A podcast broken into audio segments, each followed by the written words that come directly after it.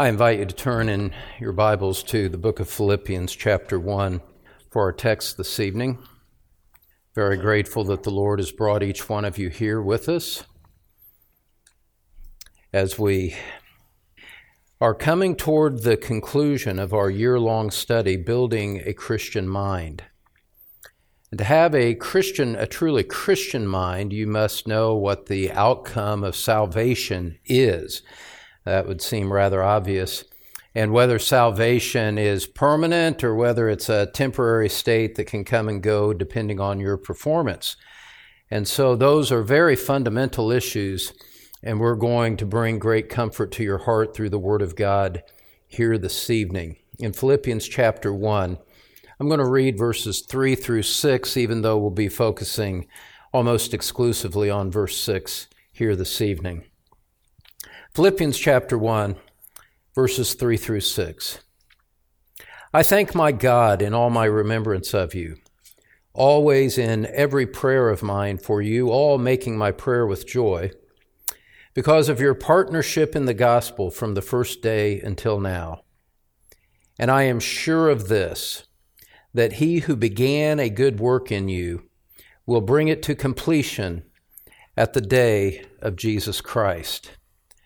Now, this evening's message should be a particular encouragement and strength for those Christians that are beset by temptation, discouragement, conflict, unanswered prayer, weakness in the body, weakness in the spirit, suffering from rejection of various kinds at the hands of people you love and care about.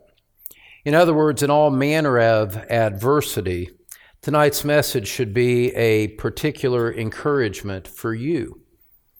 And I look forward to the privilege of being able to share these things with you.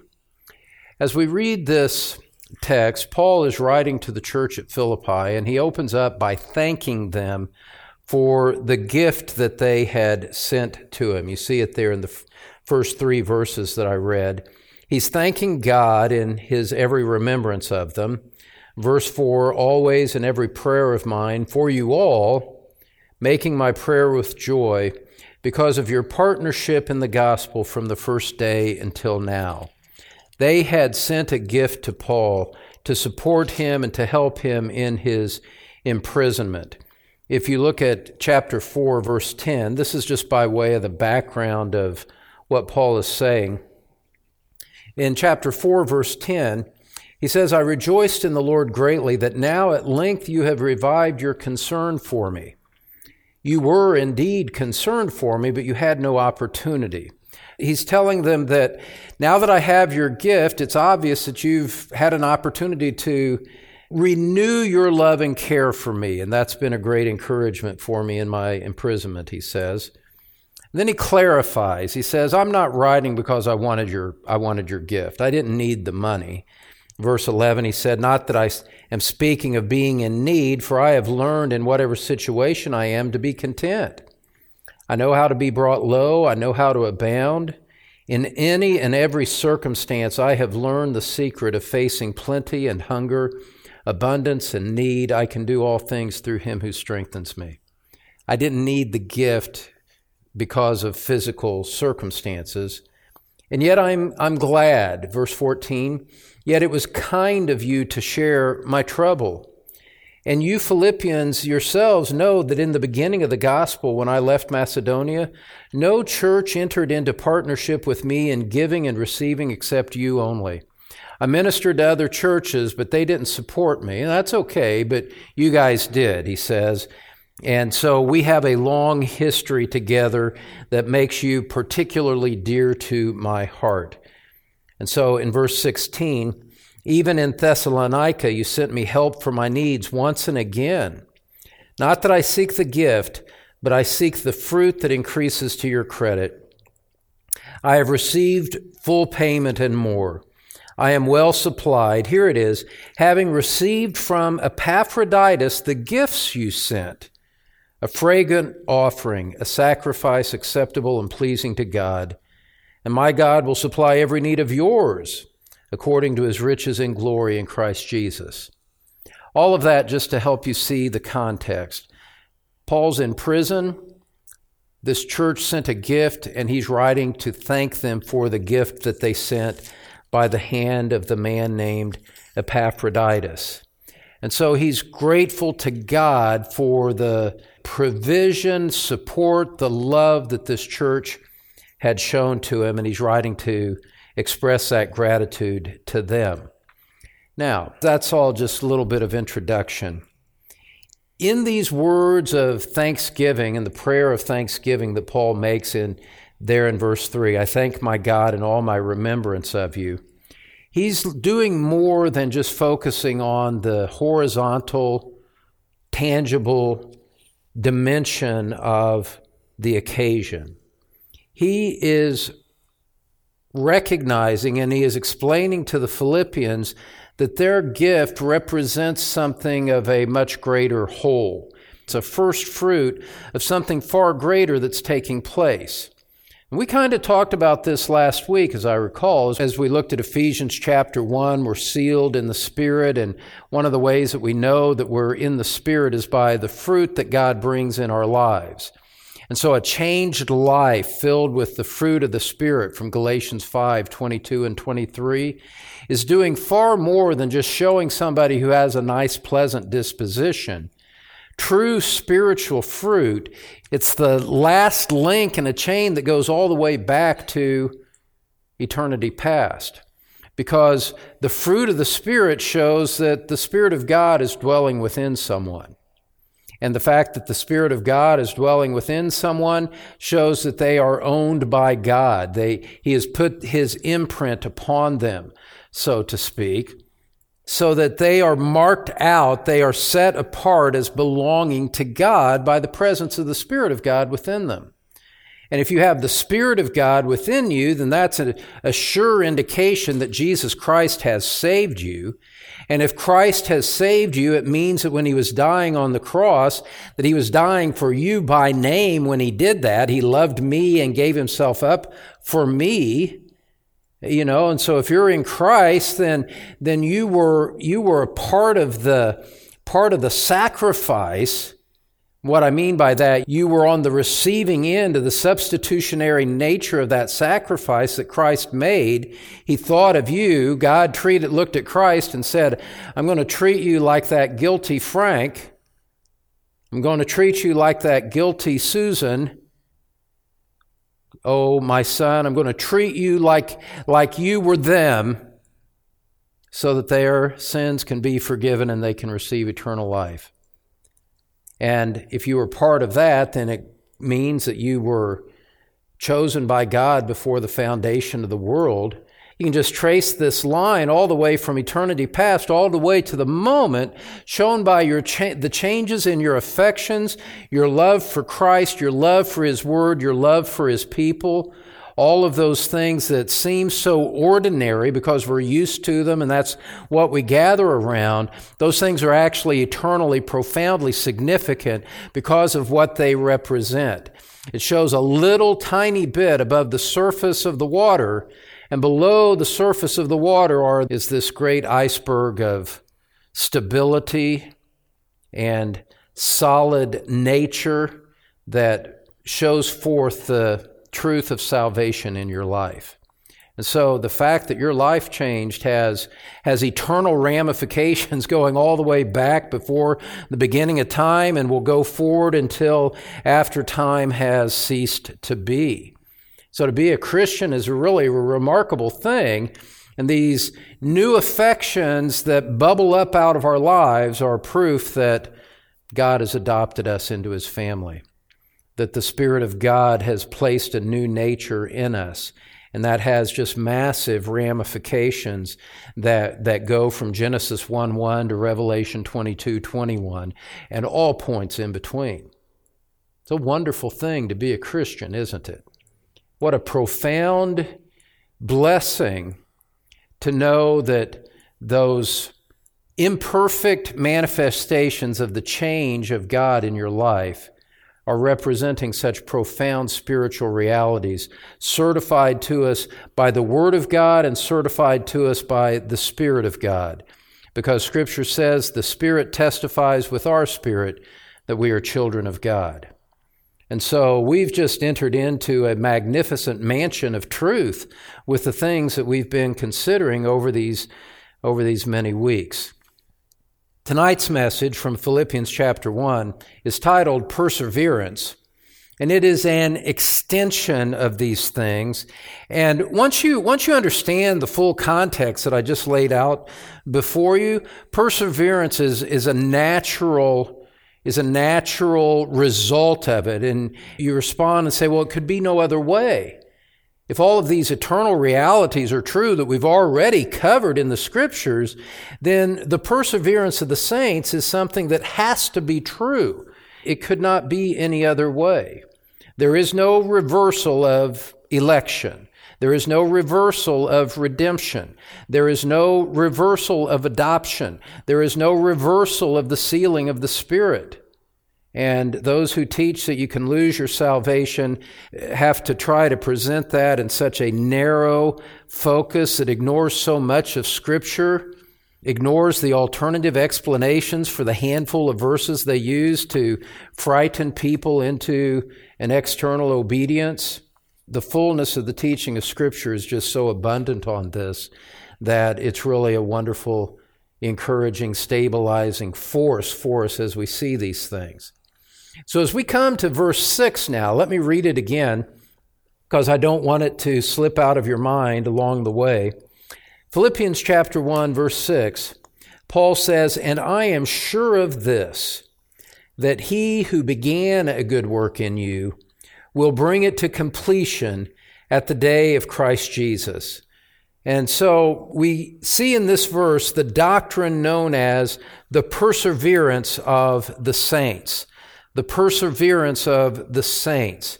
It's the P in TULIP, the five points of Calvinism, the perseverance of the saints. And let me just give you a definition from a standard theological work that gives us a definition of what we mean by the perseverance of the saints. All right? This is a definition of the doctrine of the perseverance of the saints. All those who are truly born of the Spirit and united to Christ by faith are kept secure in Him by God's power and thus will persevere in faith until they go to be with Christ in death. I'll say that again.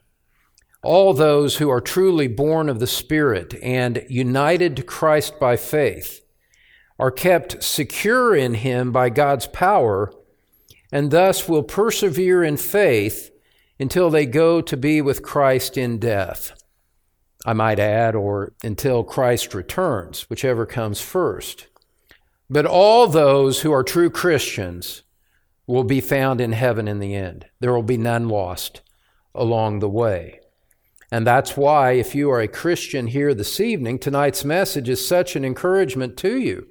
In the midst of all of the sorrow and heartache that this world can bring as its waves beat upon you as you sit on the beach of life, so to speak, when the waves are pounding upon you, there is this lighthouse of refuge into which you can go and be secure from all of those waves. And it's this is that God will keep you by his power all the way to the end. And that nothing about your present trials could ever take away the most important thing that you have, which is your salvation, being united to Jesus Christ by faith. And so I want to take you through this verse and just kind of unpack that doctrine for you in some greater detail. We're going to look at three aspects of the nature of the perseverance of the saints here this evening. We're going to look at the author of the work of salvation the nature of the work of salvation, and then the purpose of the work of salvation. The author, the nature, and the purpose of the work. Let's look first of all at the author of the work as Paul expresses his confidence in the spiritual stability of the Philippians and what he says here in verse 6. And look at it there with me. He says, And I am sure of this. I am sure of this. Paul is expressing a, a, a convinced confidence that his expectation of the outcome of their salvation, all being positive, he is expressing his confidence that his trust is well placed. And how can he say that? How can he look at these people that have a very imperfect manifestation of their salvation? There is grumbling in the church of Philippi. You see that in Philippians chapter 2. There's division between a couple of women in the church. You see that in Philippians 4, verses 2 and 3. He's not writing to people that have, have reached some kind of state of sinless perfection and based on their sinlessness, he's saying this. Quite to the contrary. He has to write to correct them on certain aspects of their practical living. And so, how can he be in a convinced state about their spiritual well being and the ultimate outcome of it? What is it that he's convinced of? Let's ask this question Who began the work in the first place that made them Christians? Was it them or was it God? And as you consider the history of the church of Philippi, you can read about it in the book of Acts. We won't take time to, tonight to go back there. At every point in the founding of that church, God had been doing the initiating work. Think about Paul himself. As, you know, how was it that he was converted? He was a, he was a convinced Pharisee who was persecuting the church and sharing in the, the stoning of Stephen in Acts chapter 7 by watching the cloaks of those who were throwing the rocks. How was it that Paul even got to be in a position where he was an apostle, where he himself was a Christian? Well, Christ stopped him, didn't he, on the road to Damascus? Paul, Paul, why are you persecuting me? But get up on your feet and I'll, you know, you're going to be a servant of mine. Christ stopped Paul on the way to Damascus. Christ started a work in Paul that Paul was not looking for.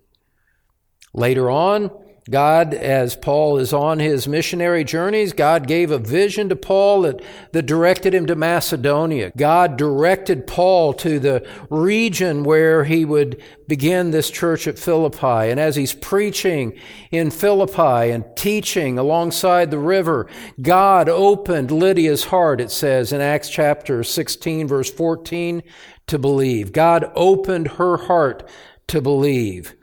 And then, when Paul was in prison, God sent an earthquake to save the jailer, the Philippian jailer. And he said, What must I do to be saved? And they said, Believe in the Lord Jesus, and you will be saved, you and your household. And so God started a work in Paul. God started a work in the region. God started a work in individuals with Lydia and the Philippian jailer. And growing out of that work was the church that Paul was now writing to. But the historical reality of it was was that God was doing something. God had started something. Now, 10 years after that initial beginning stage of things, the work was continuing on. They were still supporting the gospel, as shown by the gift that they sent to Paul. Now, beloved, it's just so very important for us not to think about these things in tangible, outward terms. Said, oh, they sent a gift. Well, you know, people give gifts at Christmas time and at birthdays. There's no spiritual significance to that necessarily. What is it about this gift in this context that shows that there is a spiritual component to it of far reaching ramifications. Well, their gift indicated that they were supporting the work of the gospel. 10 years after the gospel had come to them, which is roughly the length of time that our church has been in existence. We've been in existence a little bit longer than that. Maybe not as a church, as a fellowship. But their gift indicated that they still loved the gospel. They still loved the Apostle Paul. They were still motivated by the things of God. There was an enduring nature to the work that their gift represented. Once again, the gift was the tip of an iceberg that was far more greater established underneath the surface. And so God had chosen them in eternity past to save a people for himself. Listen, God's choice it stands. You know, men are fickle, women are fickle. People that name the name of Christ can be very, very fickle. But God is not fickle. God does not change. He's not a man that he should repent. He's not a man that his mind should change. God had chosen them in eternity past, and he's not going to change his mind. In like fashion, Jesus Christ died to save them. What did he say? What did he say on the cross? He said, It is finished. It's done. The work was finished. Redemption had been accomplished as he gave his life on the cross, and all that was left was for the Spirit to apply it to the elect in the following centuries and and millennia to come until Christ returns. The work was finished. God's choice was established. The redemption, the redemptive work of Christ on the cross, done. It's over. And then in individual lives, the Holy Spirit had come, regenerated them, placed a principle of new life in them. Again, a work of God. The choice of God, the redemptive work of God, the the regenerating work of God, all of this wonderful blessing of salvation certified by the triune God to everyone who believes. It's remarkable. And so, as the Philippians were manifesting the ongoing fruit of the Spirit in their lives, their gift was one token among many. It was one representation among many that that work was real. And because it was real, here's the argument, because the work was real, it's definitely going to be carried out until the end. It couldn't be any other way. Because God the Father doesn't reverse his choice.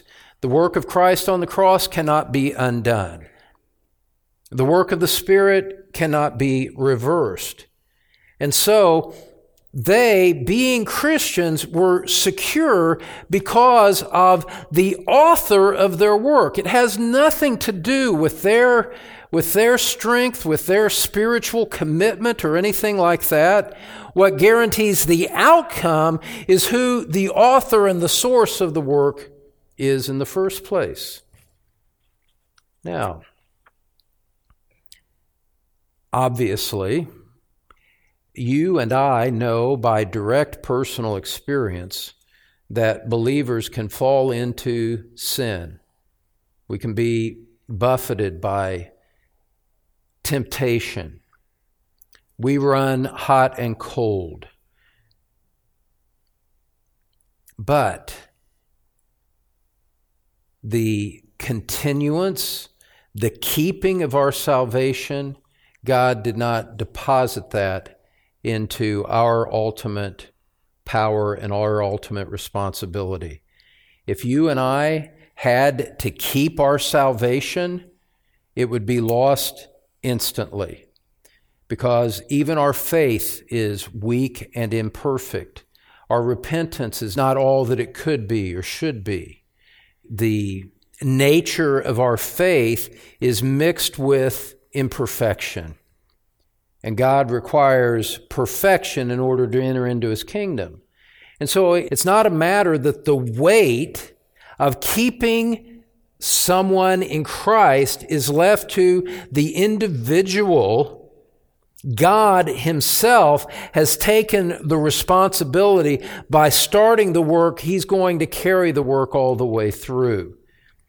And Scripture makes this just so very abundantly clear. Turn to, for example, to John chapter 6, the Gospel of John chapter 6. Yes, we can fall into sin and temptation, and it's sad that we do. And one of the marks of a maturing faith is a sense of weariness with our flesh. Paul spoke that way in Romans 7, didn't he? He said, Who will set me free from the body of this death? I do what I don't want to do, and I don't do what I want to do. This is the Apostle Paul speaking like that. It is the Apostle Paul later in Philippians who says, Not that I have already obtained it or have already become perfect. And so there's something else at work that makes us confident that we will arrive safely in heaven at the end. Look at John chapter 6, verse 37. And look at how the Lord Jesus takes personal responsibility to keep his own until the end. In John chapter 6, verse 37, all that the Father gives me will come to me, and whoever comes to me, I will never cast out. For I have come down from heaven not to do my own will, but the will of him who sent me. And this is the will of him who sent me, that I should lose nothing of all that he has given me, but raise it up on the last day.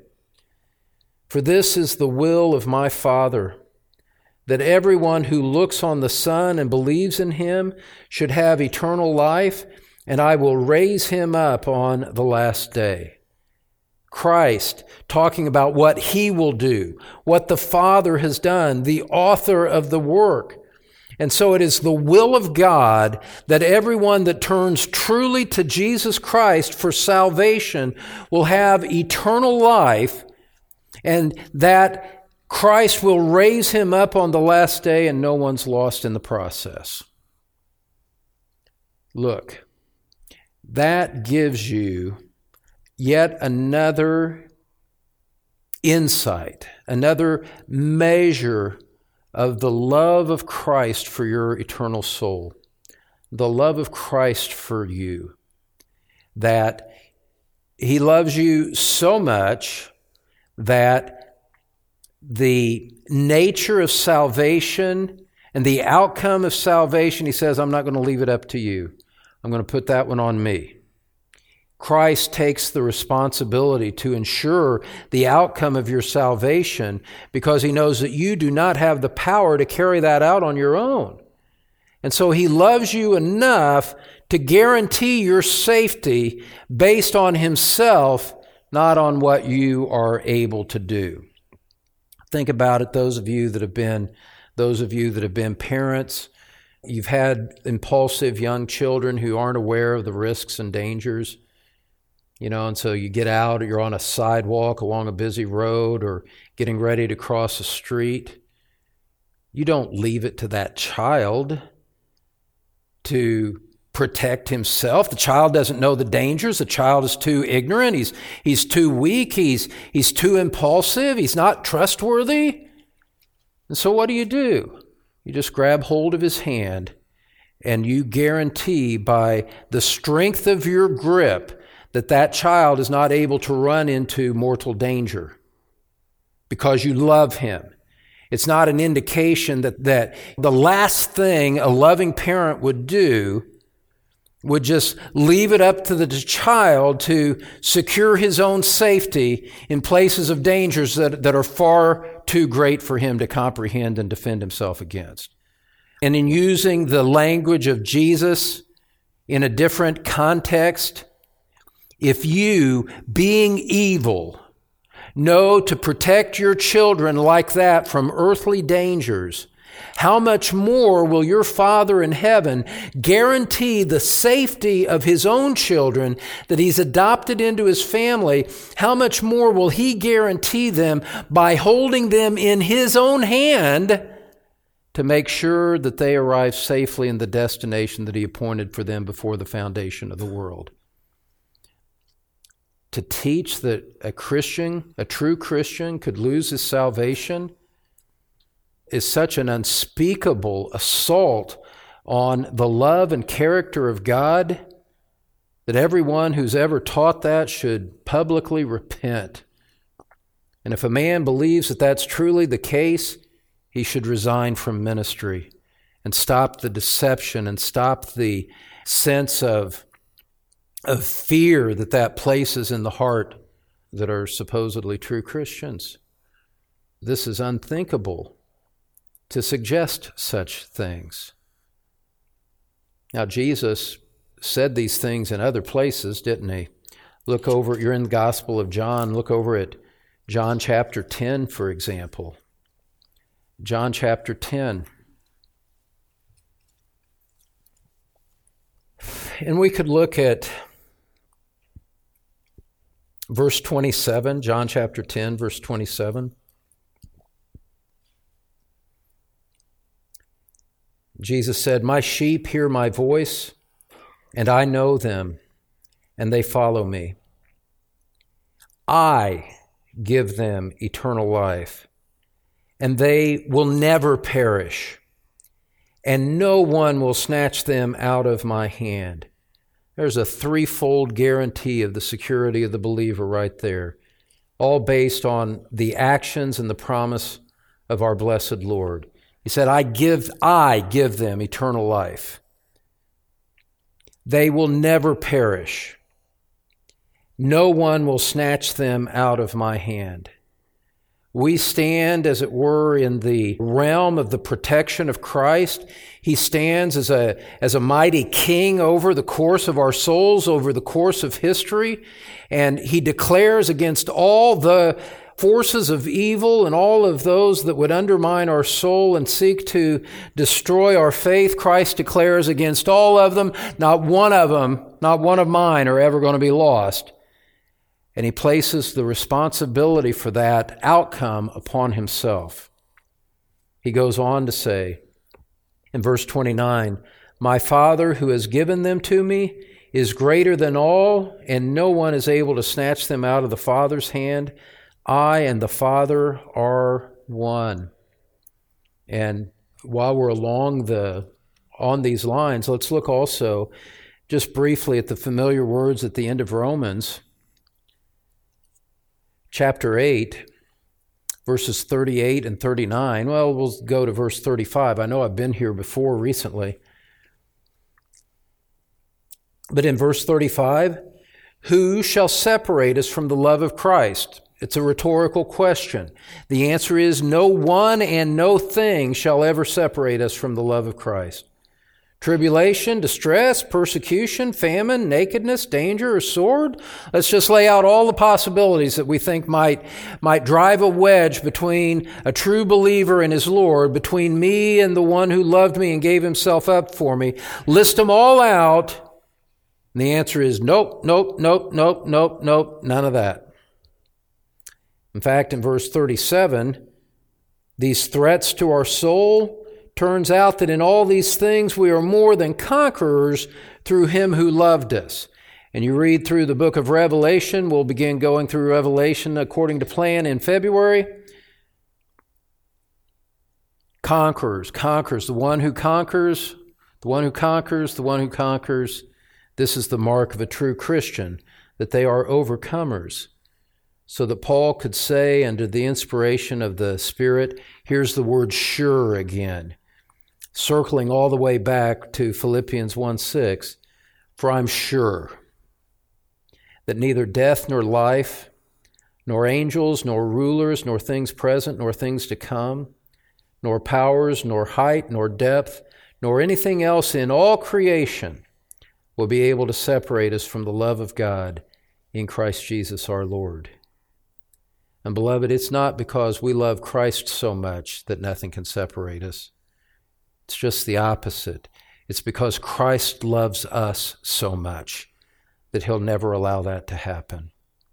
Just as you would never willingly let your child run free into a busy street to get run over by a truck, Christ is never going to let us run into a spiritual position that would terminate our salvation. It just is not going to happen. Not because of anything in us, not because of our faithfulness to Christ, but because of His faithfulness to us. Do you understand that? Do you believe it? Do you rest all of your hope on that distinction? Not based on your faithfulness to Christ are you secure, but based on Christ's faithfulness to you, you're secure. Now, what's true of individuals is also true of the church corporately. Jesus said, I will build my church, Matthew 16. Look at Ephesians chapter 5 with me. Ephesians chapter 5. And you know, aren't we, as you're turning to Ephesians chapter 5, verse 25, aren't we blessed Hasn't God been remarkably, infinitely good to us, not only to save us, but to assure us of the outcome and allow us to gather together to consider these things in, in peace and realize and have the, have the Spirit apply these things deeply to our soul so that we would be encouraged and, and strengthened in the battle in which we walk? So much so that we can look at impending death itself without fear, without concern, without worry about what will happen to us.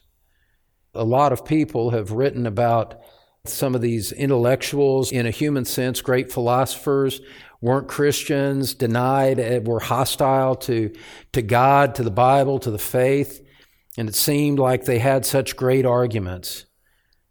But these men routinely died miserably, died questioning everything that they had done, everything that they had written, approached death without hope, and, and all of their godless humanistic philosophy bearing its ultimate fruit in the end of their own lives, and they, they died without hope. Beloved, you and I aren't in that position. We can look at we can look death square in the face and say, The one who saved me in life will save me, will keep me in death, and bring me out safe on the other side.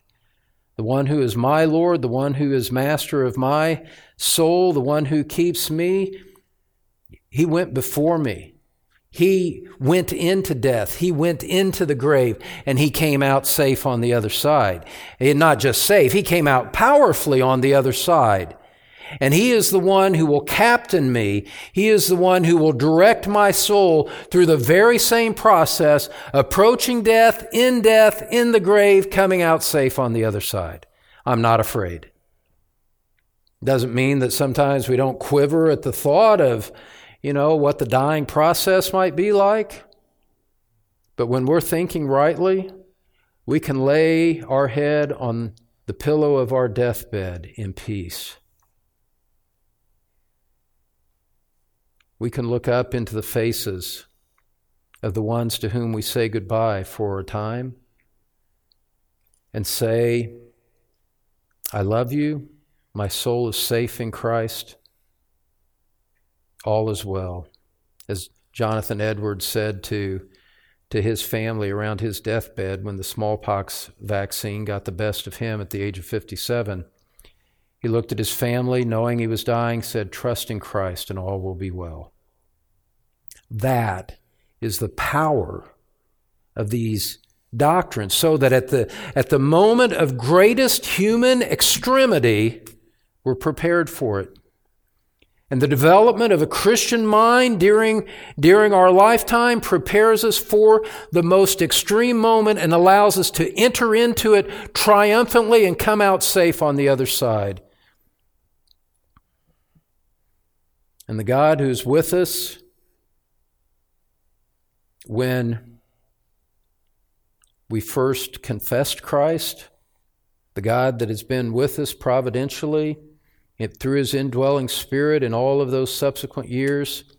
We've seen him faithful, seen him answer prayers and all of that. Beloved, rest assured that when your time for death comes, he'll be with you and give you strength for that, so that there's no cause for fear, none whatsoever. Because I am sure that he who began a good work in you will perfect it until the day of Christ Jesus. The author of our salvation, who wrote the beginning of the story, will write a glorious end to the story as well. I've told the story, I can't help but repeating it here in this, in this context. One of my seminary classmates, I sat next to him in my, like my very first seminary class. We got through seminary. We graduated together. He was pastoring in Philadelphia with a good friend of his, went out to get donuts. Drunk driver T bones him. And he instantly knew that he was dying. The paramedics, fire department arrived. He's got a two or three year old son in the back seat. He looked to his son and says, You go, you go with the firemen. I'm going to go see Jesus. And who, who thinks and who prepares for a moment like that? Do you think that at some point he just said, now, now if I get hit by a drunk driver with my son in the back seat, here's how I'm going to respond? No, no. What happened was the Spirit of God strengthened him in that most extreme moment to discharge his final responsibility as a parent, and then to turn his eyes upward to heaven. And uh, with Stephen, I'm speaking metaphorically here, he looked up and saw the Son of God standing at the right hand of the Father and left behind a testimony that those who know it can't put it out of their mind 30 years later. And you see, beloved, my whole point in mentioning that is not to glorify a former seminary student, classmate of mine, but to give you assurance and confidence. You don't need to be afraid of death. In light of the doctrine of the perseverance of the saints, in light of what each member of the triune Godhead has done to secure your salvation, in light of the promises of Christ, no one will pluck them out of my hands. Everyone that comes to me, I'll raise him up on the last day. No one can separate us from the love of God, which is in Christ Jesus our Lord. Beloved, the, the whole panoply of those, of those considerations and those enemies of our soul, and death is an enemy, all of it, all of it, all of it bows down before the greater majesty of Christ and has no power over our soul in light of what he has done for us and the way that he keeps us. And that's why we can say that all those who are truly born of the Spirit and united to Christ by faith are kept secure in Him by God's power and thus will persevere in faith until they go to be with Christ in death. Now, let me ask you, those of you that aren't Christians, why not trade what the insecurity and death and judgment and guilt and condemnation that are your present lot and state before God? Why not exchange all of that for the hope of eternal life that's promised to you if you'll just come to Christ? Why would you say no to that? Why would you harden your heart again and reject that? When such a great eternal security and gift is promised to you and to everyone who comes to Him. Well, Ephesians chapter 5, verses 25 through 27. We see this power of Christ in a more of a corporate sense, you might say. Ephesians 5, verse 25. Husbands, love your wives as Christ loved the church and gave himself up for her, that he might sanctify her, having cleansed her by the washing of water with the word, so that he might present the church to himself in splendor, without spot or wrinkle or any such thing, that she might be holy and without blemish. Christ loved the church, gave himself up for it, so that in the end the church might be with him in glory, without spot, without blemish, holy, and without blame. We are holy without blame, as the hymn writer said. James Montgomery Boice. If you haven't read anything by James Montgomery Boice, make it your goal in 2024 to change that. Pick up any one of his books and read it cover to cover, and you'll be greatly edified and blessed. James Montgomery Boice who died when he was 60. He died of liver cancer. I think it was liver cancer. He had some form of aggressive cancer. He was pastoring 10th Presbyterian Church in Philadelphia, had a flourishing ministry, greatly used by God in the defense of the inerrancy of Scripture, and written so many greatly valuable commentaries. One of the true heroes of the faith, in my opinion, in the 20th century. And he knew what it was like, and he when he announced it to his congregation that he had cancer and that he didn't have long to live, perfect serenity, kept doing what he was doing all the way to the end. I love men like that. I love those kinds of examples like that. If God gives me opportunity, I hope to die like he did. Anyway, James Montgomery Boice on this matter of perseverance said as back in 1972 when he was a young man starting in ministry. He said this No one whom God has brought to a saving knowledge of Jesus Christ will ever be lost. No one whom God has brought to a saving knowledge of Jesus Christ will ever be lost. He, though he is dead, continues to speak. And so, coming back to Philippians chapter 1, Coming back to Philippians chapter 1. That's Boice, for those of you that are, maybe the name is new, B O I C E. James Montgomery Boice, B O I C E. When Paul says, I'm sure of this, that he who began a good work in you, as Paul is giving thanks for the Philippians and expressing that kind of confidence, understand this that Paul's thanks to God for them was grounded in his confidence in God. He gives thanks to God because of his confidence in God. And he knows that nothing will hinder God from completely and finally saving his people. And so, this church that he loved, this church that supported him, Paul looks at them and rather than saying, Thank you, he thanks God for the greatness of the work that God was doing in the midst of that wonderful congregation. He thanks God because God was the ultimate source, the ultimate author of all the good that was coming out of them. That's why Scripture can say, and not to us, not to us, O Lord, but to thy name be the glory. Now, obviously, there's a question that we need to answer in light of this, because some might find this a little too simple, you might say, in light of experience that they have as they observe the nature of the church. You, you're in church life for any period of time. You know Christians and other spheres, so called people that claim to be Christians in other spheres of life. They look so strong, they flourish, it seems like. You know, and you have people that seem to be Christians that make you feel ashamed of, you know, why don't I have their zeal? And then over time, you find that they drift away.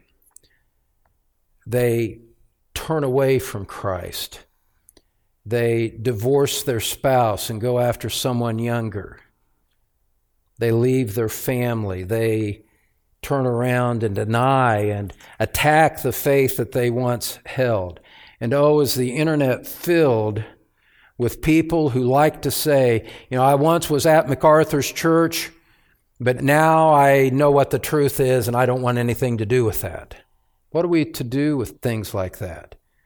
These people that, that join a church on a, based on a profession of faith in Christ, and then they, they either vocally, outwardly, dogmatically reject the faith that they once had, or by their lifestyle show that they have no interest in, in Christ. What a sad thing to see that. What a sad thing. You want to know what it's like to be a pastor?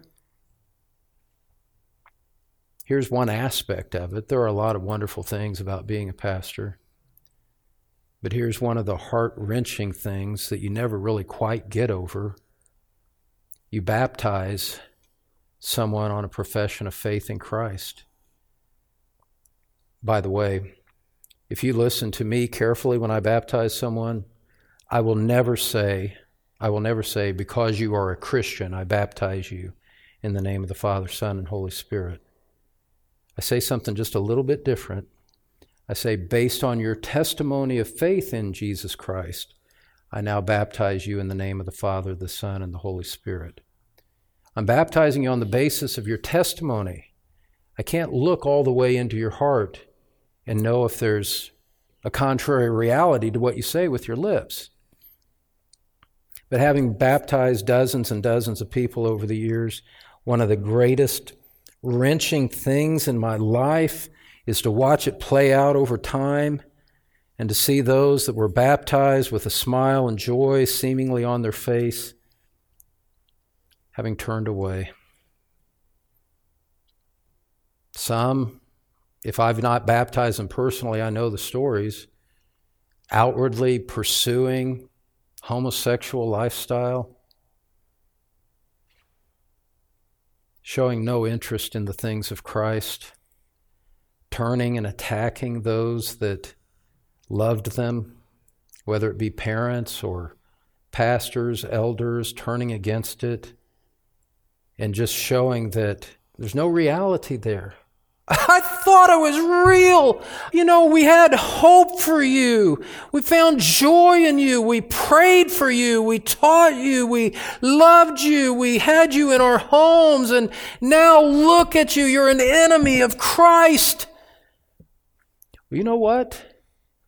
That's nothing new in the 21st century. And I say this not to defend myself, but to defend other brothers in ministry who come under attack. It's no reflection on the ones that ministered to them at all. Jesus said there's wheat and there's tares. Tares looks just like the wheat. It's not until it comes to maturity that you see that it wasn't real. If you want to look at this and you want to see a biblical example of the sorrow that I'm describing, well, I think the Apostle Paul understood it just exactly like I just described it for you. Look at Philippians chapter 3.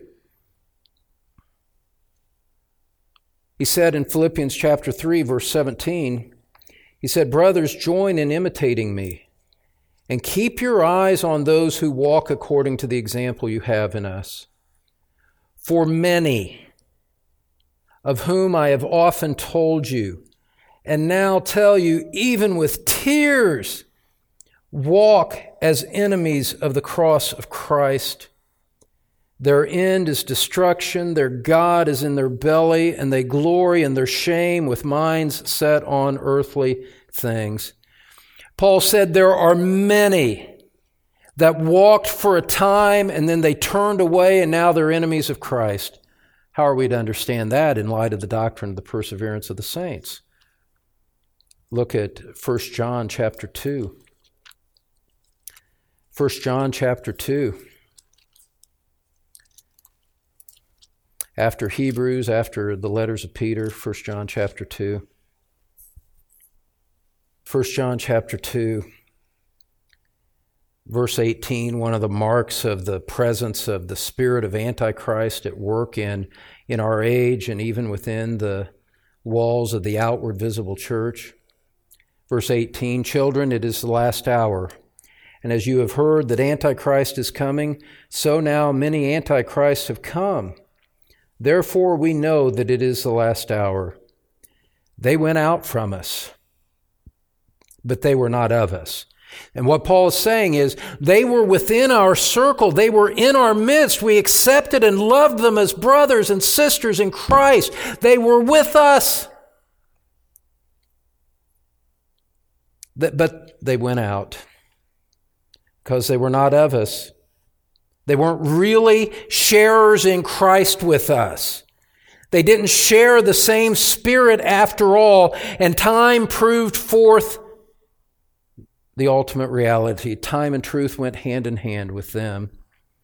Because if they had been of us, they would have continued with us. But they went out that it might become plain that they all are not of us. When we see that happen, when we see a, someone baptized on a profession of faith in Christ, and then they turn and walk away, they abandon what they testified to, it's an indication that they were never a Christian to begin with. Because if they had been truly converted, if they had been truly born again, they would have continued on. Because the author of the work would make sure that it continued.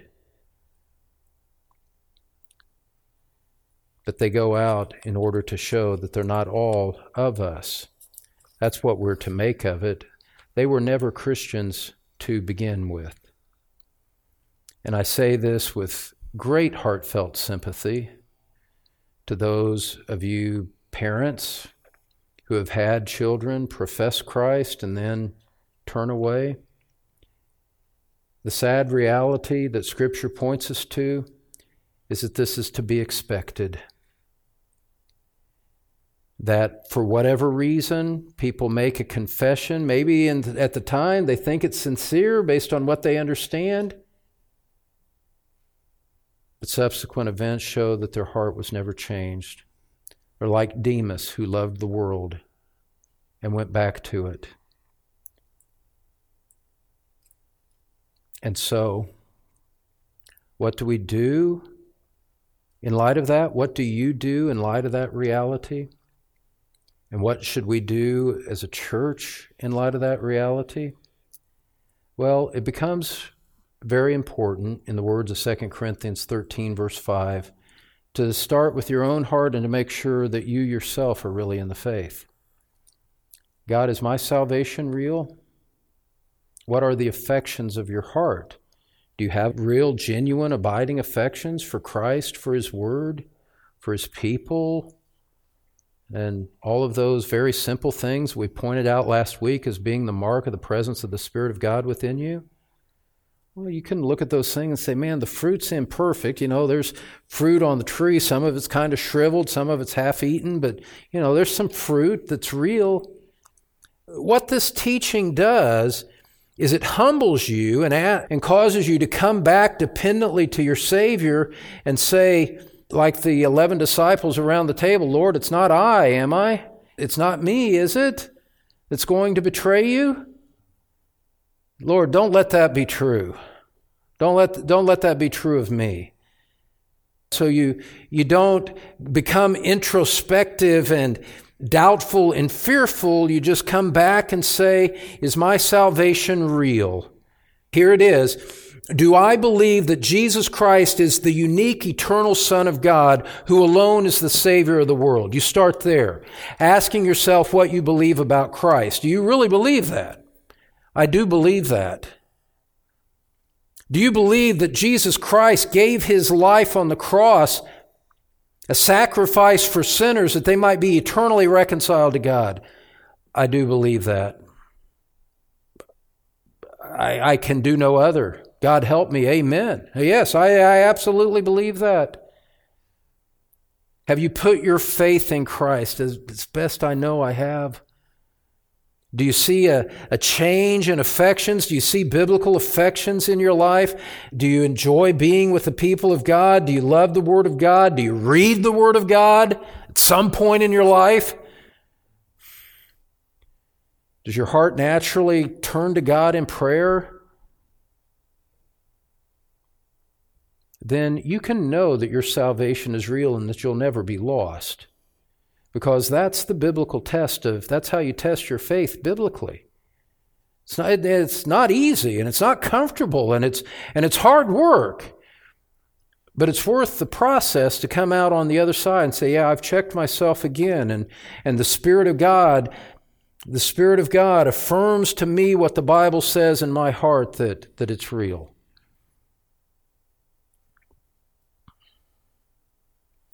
here's another thing. I mean, looking at it from another perspective, you know, if someone in spiritual leadership, qualified elder, comes to you and says, I'm concerned about you. I'm concerned about the drift of your life. How do you respond to that? Do you even care? It's amazing to me. And I'm being far too transparent and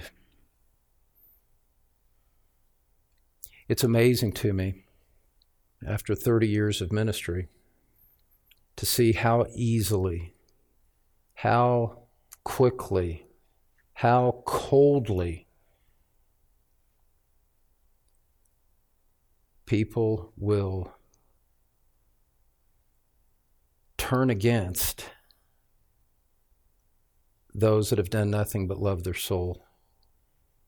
And at the first sign of concern, expression of concern and accountability, they'll turn, make accusations, and walk away and become whatever they become. Why? Why would someone who has any concern for their own soul resent a qualified elder, a pastor, a, a sincere Christian friend saying, I'm concerned about you. Can we talk? Can we talk about the direction of your life, the direction of your faith? Can we talk about that? Beloved, you in this room, you would be shocked at how many people say, No, I will not talk to you. but you're a member of the church. You stood up front and said you would. I don't care.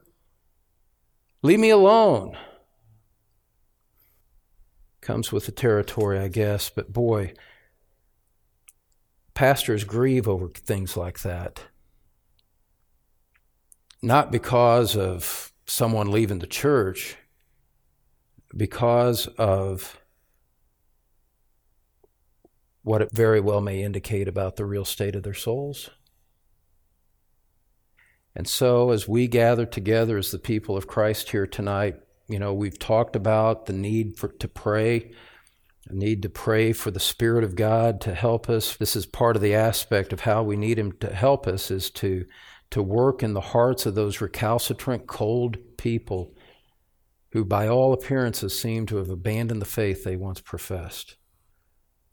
And we gather together as humble, dependent believers, and we pray for people like that, whether we know them by name or just the general principle, saying, God, Paul, Paul knew what it was like. Paul knew what it was like to have people that looked like disciples to turn away and be enemies of the cross. The apostle John knew what it was like. Jesus knew what it was like to have one of the twelve turn against him. That's a little bit different. Jesus knew that was going to happen, but still the principle is the same. Outward attachment without inward reality, ultimately manifesting itself by a departure. But in the context of the perseverance of the saints, you know, I want to circle back and not lose sight of the theme of tonight's message. That doesn't happen with real believers, those that have really been born again. They continue in grace all the way to the end because God continues it. I simply tried to help you understand, see from Scripture that there is an explanation for the other that does not involve saying that person lost his salvation. Now, he was never saved to begin with. Let's go quickly to point number two the nature of the work. The nature of the work, and we'll cover these final two points rather quickly. The nature of the work, Philippians chapter 1.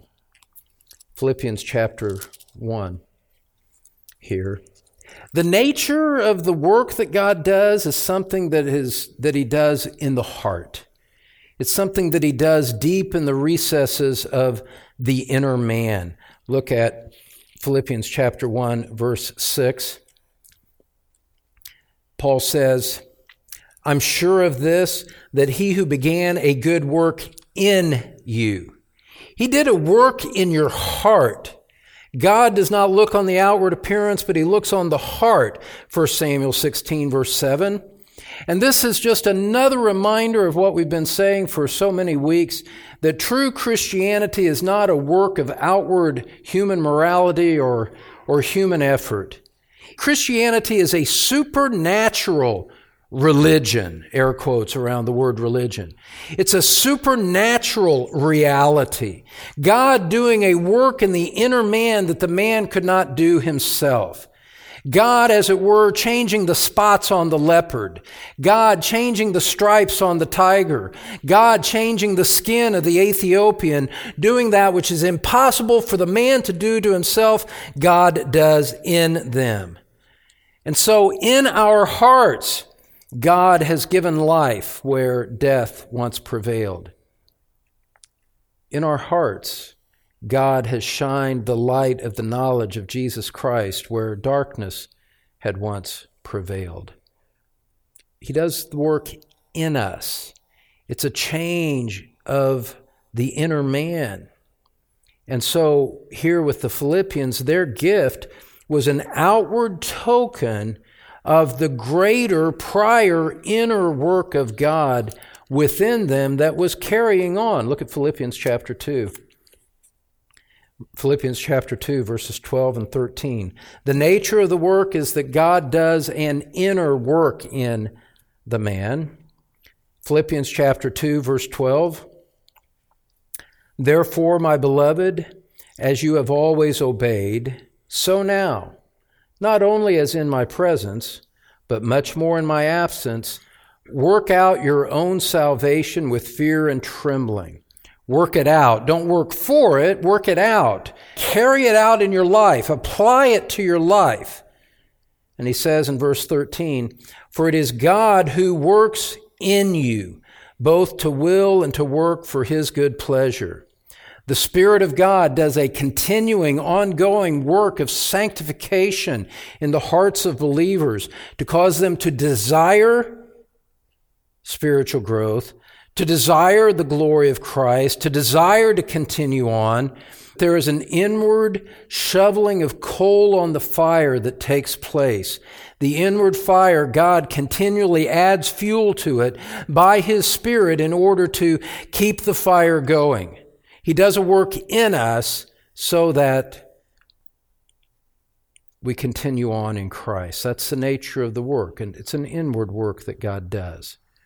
Well, let's go thirdly and finally to the purpose of the work. The purpose of the work. Why does God bother with all of this? Why does God bother working in the hearts of recalcitrant people to even bring them to Christ? Why does God bother continuing working in us when we stumble in the same ways again and again? When our hearts, we let our hearts grow cold, we stumble around. Why does God even bother?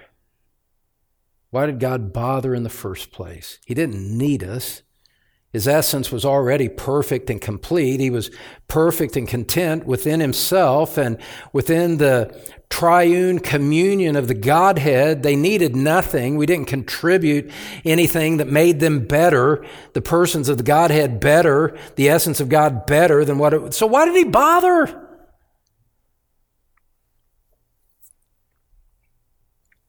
Well, there is purpose to it all. Look at Philippians 1 6, one final time. Here, Paul says, I'm sure of this, that he who began a good work in you will. Ah, there's a future dimension to this, I see. He will bring it to completion at the day of Jesus Christ. He started a work because he has a goal in mind. This work will be completed when Christ returns, when we are with Christ. Paul here is looking ahead to the final reward of believers. Jesus Christ will return for his church. He says in John 14, you know, I, if I go away, I will come again so that you can be with me where I am. Christ genuinely, actually loves us and wants us to be with him so that he can share and shower his blessing upon us throughout all of eternity. That's why that's why it's, it's a motivation that comes entirely from within God's own glorious, loving essence. It's, it's out of His own goodness and His grace. And He would have us know the joy of the completion of our salvation. He would have us be with Him. He would receive our praises and, and bless us and, and let us share in His glory because He wants to just bless us in that way. Man, you feel this big in light of, of such undeserved, unrequited love.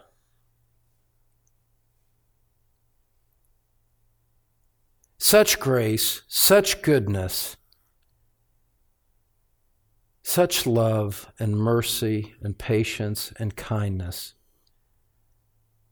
poured out because he wanted to, because that's who he is. And because he wants us to know the fullness of that day, he works to make sure that we reach that day. And the fullness of the work of Christ is accomplished, and the outcome is achieved. It's for that purpose, beloved, that you are being fashioned. Martyn Lloyd-Jones, there's another name of somebody's books that you should be reading on a regular basis Martyn Lloyd-Jones, James Montgomery Boice, Sinclair Ferguson. Lloyd-Jones says this, and I love this quote. You know, Martyn Lloyd-Jones, you read biographies about him, especially the stuff that Iain Murray has written, and you just you just see that this was a man who loved Christ independently of the gift of preaching that he had independently of the ministry that he had.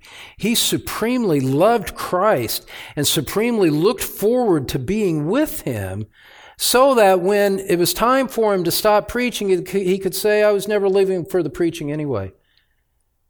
You know, I mean, one of the great preachers of, of all time who understood salvation from the perspective from which we speak so feebly here this evening, and that he could say that Christ is far greater than the preaching. The preaching was only incidental. I'm paraphrasing.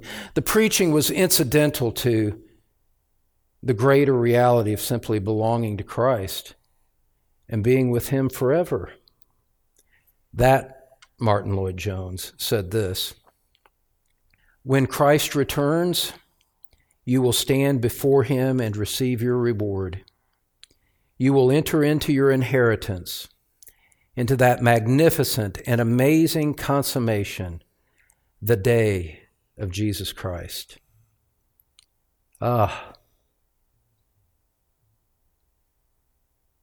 to stand before him complete in the beloved. Ah, to stand before Him, accepted in the beloved. Oh, to stand before Him. And however this works out, to look into His glorious resurrected countenance, to tell Him face to face, faith having become sight. Lord, thank you. and to know that somehow we'll know that Christ will be pleased to have paid that price for us to be there in His presence.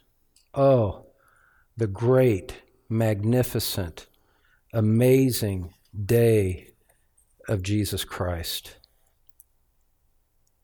And you know, I opened talking about the different afflictions that we go through. They're real, they're difficult, I get weighed down by my afflictions just like you get weighed down by yours. But understand something very transcendent that is independent of the details of those afflictions and sorrows of heart, whether as an individual Christian or as a spiritual leader. Everything that God is doing in your life, the joys and the afflictions that He sends to you, beloved, everything is done from God's perspective with the design that you would be perfectly prepared for the ultimate enjoyment of that final day when you are face to face with Jesus Christ. That is the goal of it all. God does not get so caught up in the process like you and I do, and we wonder how this or that's going to work out, this or that different relationship, and all of that. God sees beyond that. God sees the end from the beginning, and He uses these heartfelt afflictions in order to humble us, to wean us from our love for the world, so that we would long for nothing else but to see our Lord face to face.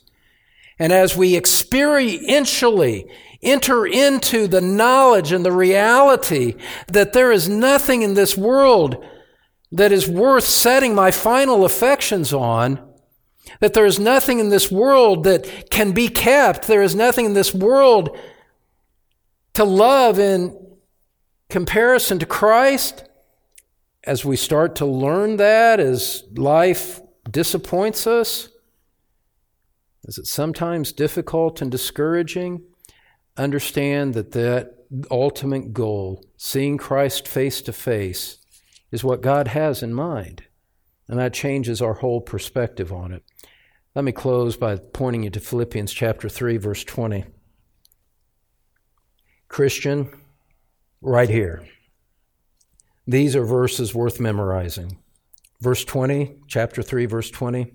But our citizenship is in heaven, and from it we await a Savior, the Lord Jesus Christ, who will transform our lowly body to be like his glorious body by the power that enables him even to subject all things to himself.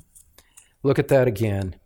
He will transform our lowly body, the state of our earthly existence will be transformed. It will be transmuted into something infinitely better. We will be transformed into His image, having one day a body that is somehow like His glorious resurrected body. And it's guaranteed to happen because Christ, by his power as the author of the work of our salvation in us, will bring it to its final consummation, for certain, none of his disciples having been lost along the way. That's what lies ahead for us, for you and for me, to see Christ face to face, to be made like him. And the doctrine of perseverance means no one gets lost along the way. If you're in Christ tonight, beloved, this is the outcome for you. This is your final destiny. This is what makes it all worthwhile. Let's pray together. Father, we thank you for your wonderful promises to your people. I pray for each one under the sound of my voice that's truly in Christ that you would strengthen and build their confidence in your great and lofty promises, that you would give them strength to go through every adversity, every affliction of body, soul, and spirit, every discouragement, every sin that we confess, to realize that you won't leave us in sin, but one day you will bring us out of it and perfect us in your presence. Because, Father, it always and could only come out well for true believers in the end. And so, as we reflect on these things, Father, I pray that your Spirit would swiftly bear witness in the heart of every true believer under the sound of my voice. Yes, you are a child of God. Yes, I am in Christ. Yes, this will be the outcome for me. And Father, for those deceived about their salvation, as I certainly once was, God, I pray. I pray for your intervention. In old men and old women who have not much time left. Father, intervene and awaken their souls for young men and for young women, Lord, who have professed Christ but now show no interest, Father. We pray that you would bring them to the reality that we once thought they possessed, whether it's restoring them through a profound repentance or whether it's bringing the converting, regenerating power of your Spirit upon their souls for the very first time. Father, we can't sort any of that out from our perspective. We just commend them to you and to you, the one who alone is able to save them and to resolve all these things. Gracious Lord Jesus, we honor your great and holy name. You loved us and gave yourself up for us. And now, having saved us and accomplished your, the purposes that you intended on the cross of Calvary, we know that no one will pluck us out of your hand. We believe you to keep your promise, and therefore we are content, we are secure, we are assured as we walk out of the building tonight that we belong to Christ, and nothing can change that, and it will come out well in the end. And no wonder, Father, our, our hearts beat with extra strength in this hour as we give thanks to you for all of the wonderful goodness that you have showered upon us in our Lord Jesus Christ. We give you thanks for your abundant grace, your abundant blessings, and pray that all under the sound of our voice would enter in. In Jesus' name, amen. Thanks for listening to Pastor Don Green from Truth Community Church in Cincinnati, Ohio. You can find more church information, Don's complete sermon library, and other helpful materials at thetruthpulpit.com, teaching God's people God's Word. This message is copyrighted by Don Green, all rights reserved.